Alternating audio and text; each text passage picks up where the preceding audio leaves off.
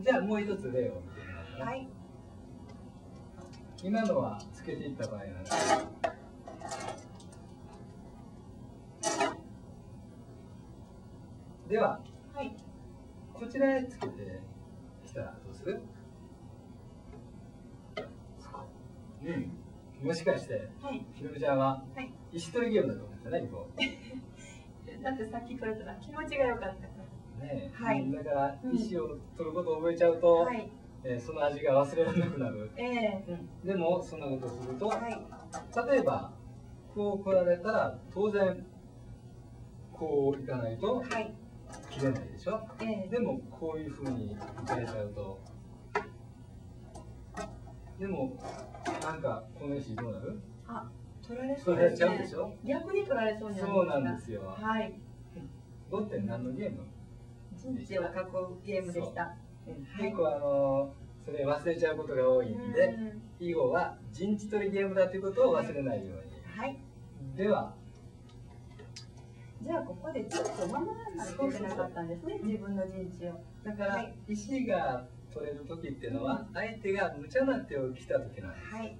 これは別にまだ無茶じゃないんですねえ、じゃあここでここに来たらこれは無茶な手これは取ってもいいですか？これは取っちゃってまあどういう取り方がさっき勉強したでしょ端っこに向けて追い込む。ほんとあと主張って覚えてる貴重はい。主張これがちょうど主張になる形、うんでもわからないから教えてください。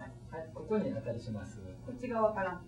そうすると逃げるしかないはい。でここでちょっと気をつけてほしいのははい。ね同じ主張でもやはり基本うはん端っこに向けて追い込んだ方がはすいぐに取れるので必ずこちらから行くことはい。じゃあ逃げていきます。そうするとどんどん追っかけていけばいずれは終点が来てこれで取れますよとああ、なるほど大ね。丈夫ですねこれが全部取れます。はい、貴重。はい。ってことは白無理でしたね。は取ってい、いくのは。だからはい。この形はうんここに打てばはい。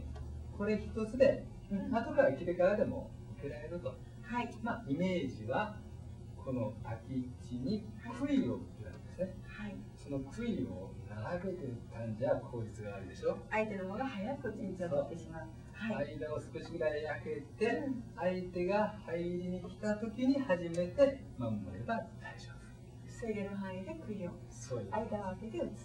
はいそれが基本ですはい。よくわかりました。はい